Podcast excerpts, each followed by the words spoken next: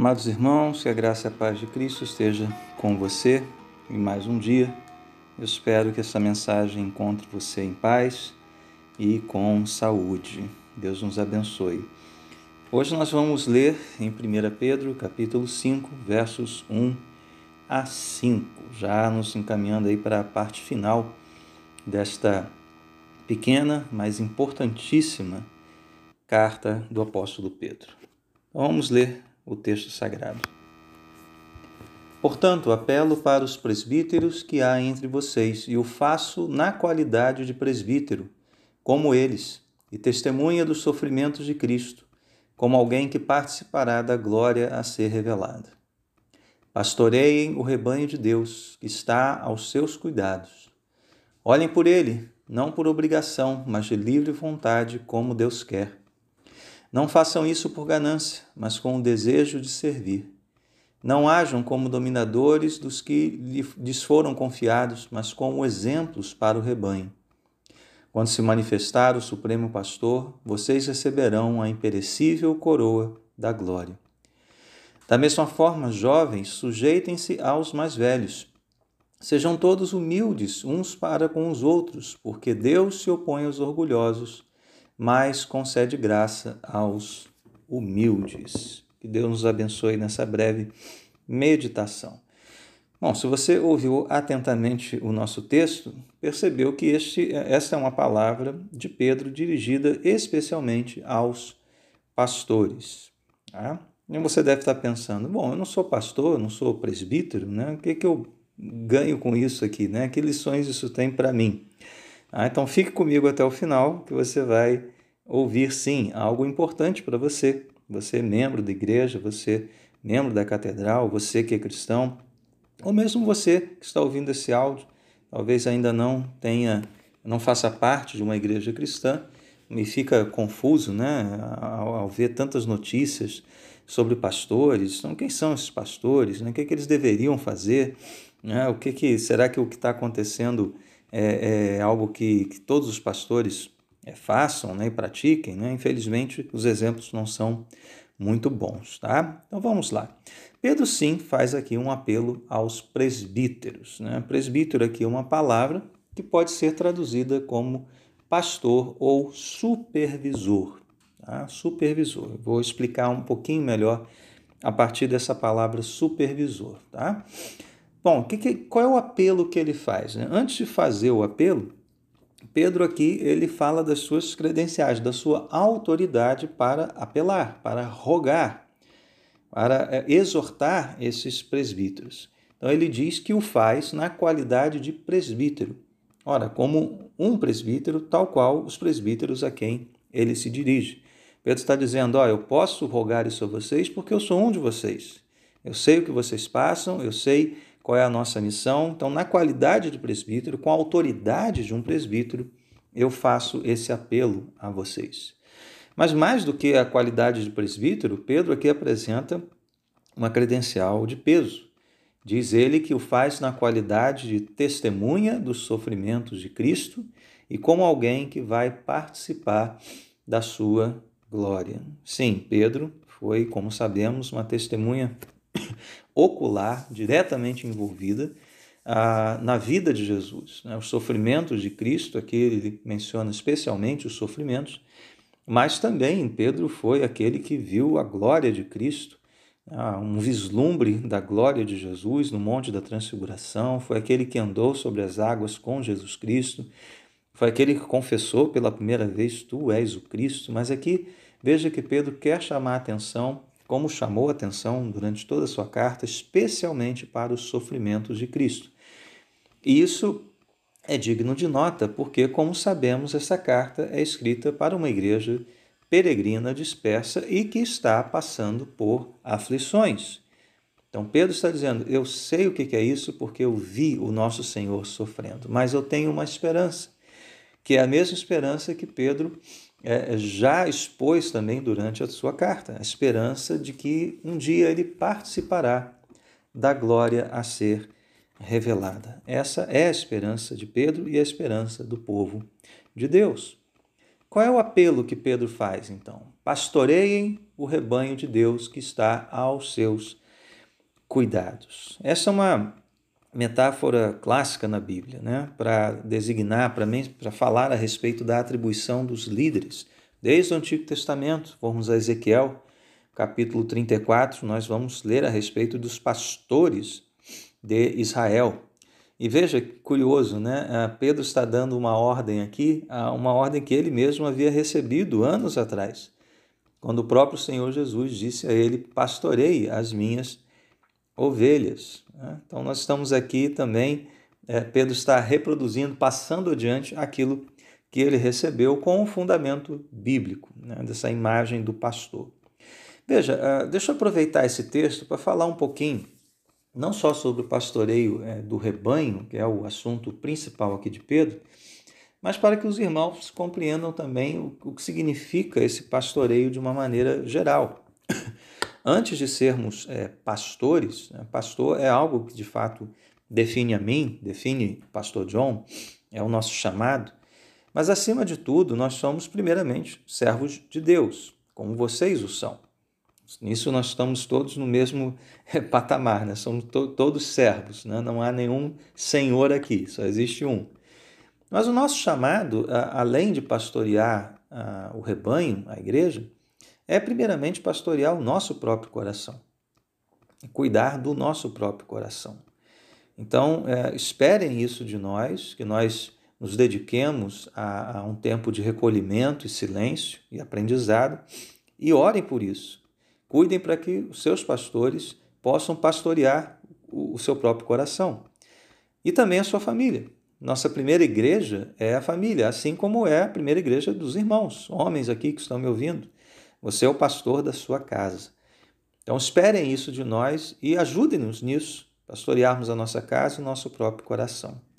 Mas aqui Pedro está falando sobre o pastoreio do rebanho de Deus. Então o que, que significa isso? A palavra aqui pode ser traduzida por supervisão. Supervisionem, olhem por ele, né? como Pedro fala ainda no verso 2, olhem por ele, quer dizer supervisionem. E o que, que quer dizer esta palavra? Né? O, o prefixo super vem do latim e pode ser entendido por acima de.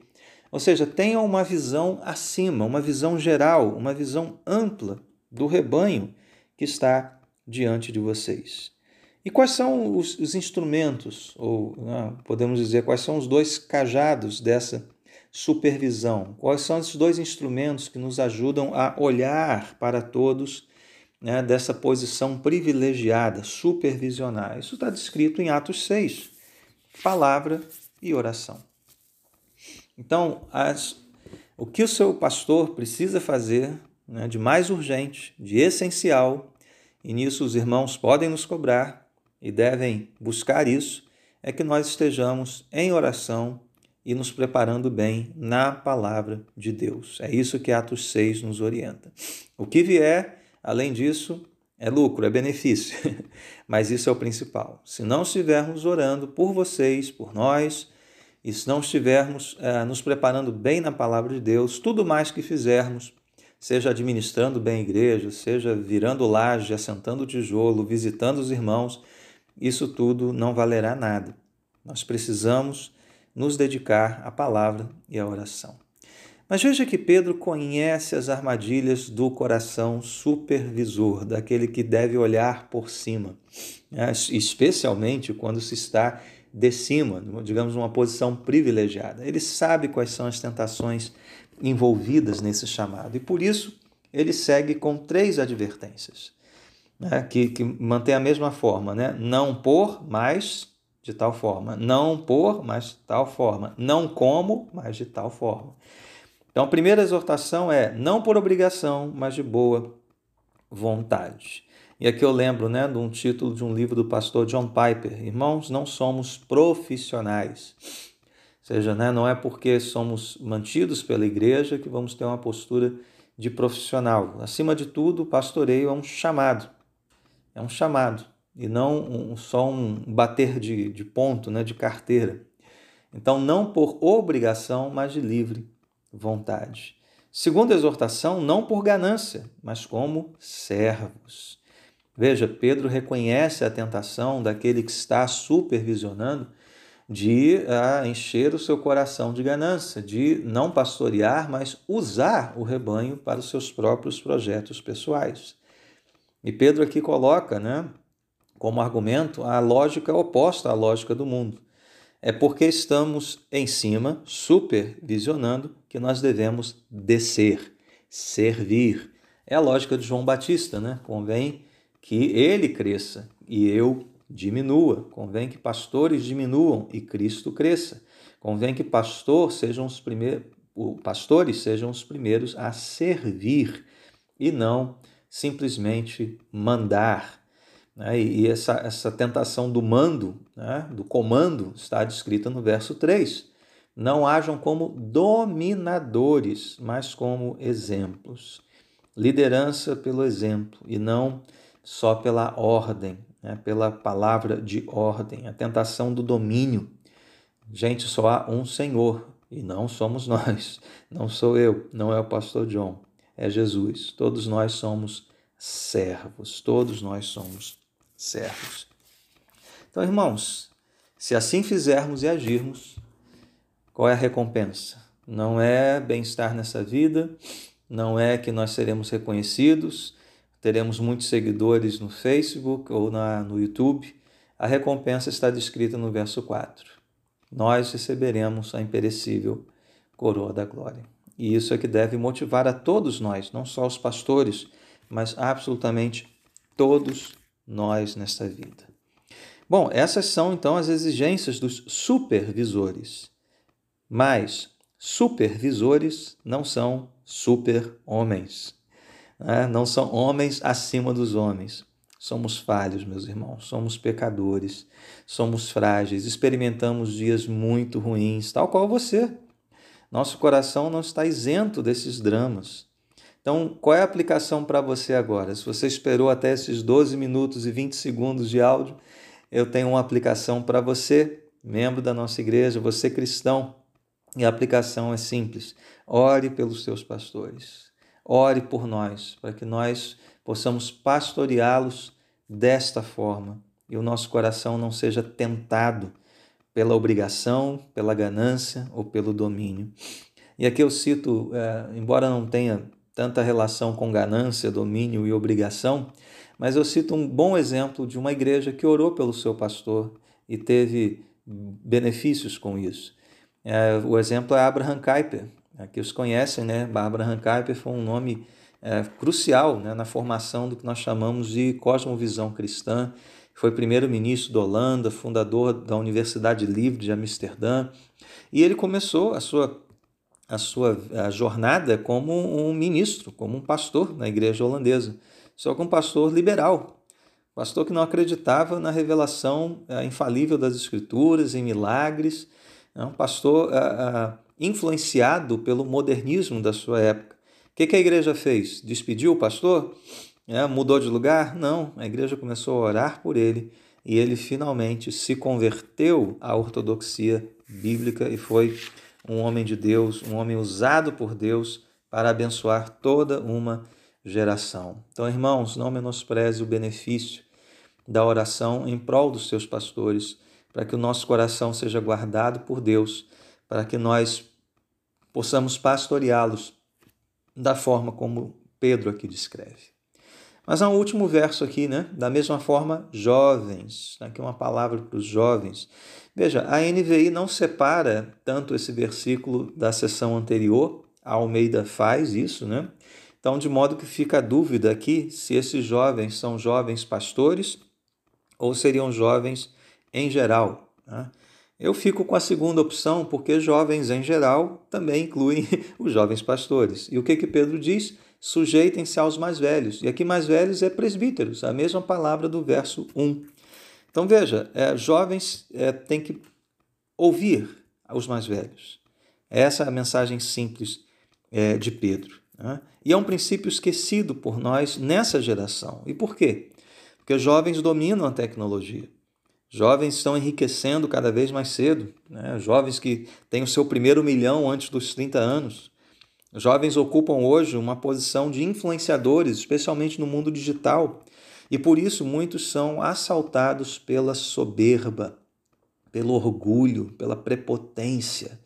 Não viveram nada ainda, mas já ganharam muito dinheiro, têm muitos seguidores, então acham que podem falar alguma coisa com autoridade. Irmãos jovens aqui que estão me ouvindo, ouçam e sujeitem-se aos mais velhos, ouçam a sua experiência, ouçam os seus ensinamentos. Sabe por quê? Não porque você vai se dar bem, mas porque Deus se opõe a quem tem um coração orgulhoso. É esse o fundamento que Pedro nos apresenta aqui. É o fundamento da palavra de Deus. Deus se opõe a qualquer orgulhoso, seja jovem, seja velho, mas ele dá graça aos humildes. Então mantenha essa postura humilde, como assim foi o seu Senhor e Salvador Jesus Cristo, humilde de coração, a ponto de se dar por você, por amor a você e por todo o rebanho de Deus. Nós não teríamos rebanho, não teríamos pastores, se não fosse pelo sacrifício, pela dádiva, pela graça do Supremo Pastor, nosso Senhor Jesus Cristo. Vamos orar, vamos pedir isso ao Senhor. Deus e Pai, obrigado por essa palavra.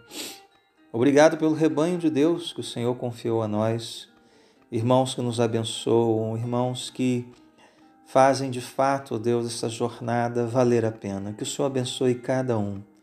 Que o Senhor visite cada um hoje com a tua graça.